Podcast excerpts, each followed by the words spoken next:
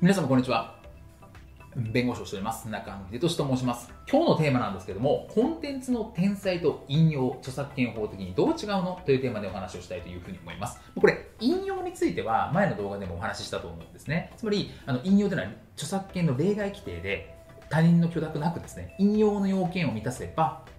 OK ですよと。他人のコンテンツ使えますよって話だったんですね。ただ、引用の要件は非常に厳しいので、ですね、安易に認められませんよって話があったんですけども、今回、天才という概念があります。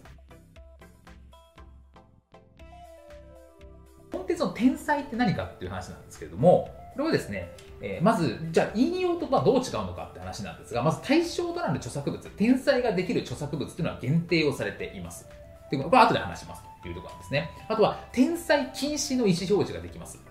ですね。これ天才ダメですよということが言えます。で、あとは、これ引用の制約がないんですね。あの引用だと明瞭区分性とか主従関係とかでですね、あのやっぱり自分のコンテンツが主。これは質的にも量的にも。で、他人のコンテンツって拝借するコンテンツがちょっと、まあ、10の関係じゃなきゃいけなかったんですけど、天才については、まあ、まあ、丸々天才してもいいですね。まあ、その代わり、まあ、限定されてますし、いや天才してほしくないよって場合は、意思表示が OK というふうにされていますということです。で、じゃあ、天才ができる場合っていうのは何なのか。限定されてますよって言われたら何なのかって話なんですが、これ2種類ありますと。天才ができる場合。コンテンツですね。これは、まあ、ちょっと漢字が並んでるんですが、いわゆる、えー、と国の機関が一般に周知させることを目的として作成した広報資料。これ、あと何なのかこれ後でまた説明します。はいえまあ、政府とかが作った広報資料については、そのまま丸パクリ OK ですというふうにされています。あとは、新聞または雑誌に掲載された政治上、政治上、経済上、または社会上の時事問題に関する論説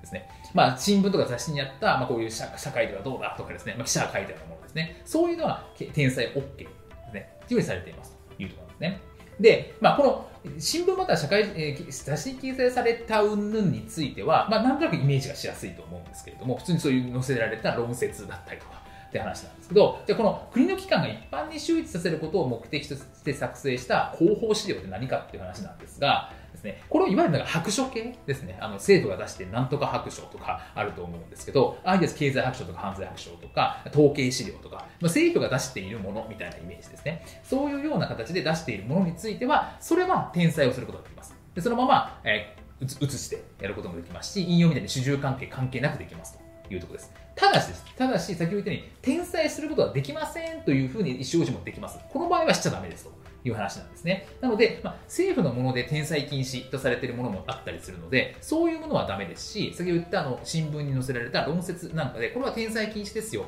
ってされている場合については、それは載せちゃダメですと。いう話ですね。で、転載を禁止したい場合については、転載禁止、非転載、不許転載、まあ、転載はダメですよっていう意思表示がされていれば OK という話なんですけれども、まあ、そういうふうになっていれば、このコンテンツを転載そのまま移したりとかはできませんよって話になります。なので、先ほど言った2種類のものであれば、転載をすることはできます。ただし、転載禁止の表示がされているままはダメです。っていうことですね。で、転載できる場合については、引用の要件みたいなのは満たさなくても大丈夫ですと。いうところはちょっと押さえていただければというふうに思います。本日も動画をご覧いただきましてありがとうございました。